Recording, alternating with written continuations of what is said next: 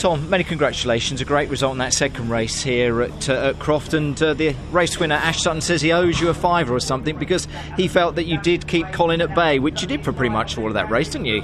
Yeah, and I let him bust as well. There was no point fighting with him. Um, Ash isn't in the championship hunt, um, which means he's going to risk something.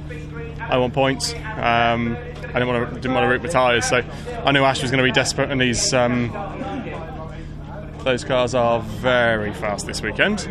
So I didn't want to. I didn't want to put up too much of a fight. He had a better start than he did, though. He left a, an un, you know, un, unnormal Ash Sutton gap, didn't he, for you to take? Yeah, and then closed it as well, which wasn't that wasn't necessary. I could have fired him in the gravel if I wanted to, but I didn't. But he came back at me, so um, one of those. But uh, look, pleased with that. Second, Yeah. uh, two podiums so far today.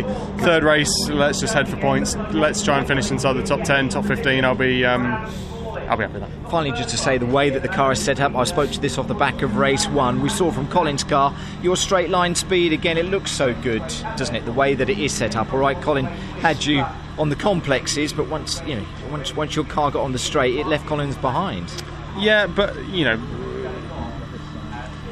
bear in mind we're, we're mixed against different layouts of cars as well. So you look at you look at Colin was incredibly strong, exactly as you said, through the slow speed stuff and the punch off the corners, uh, and top end stuff. Yeah, you're absolutely right. We seem to have a little bit of legs on them as well, but.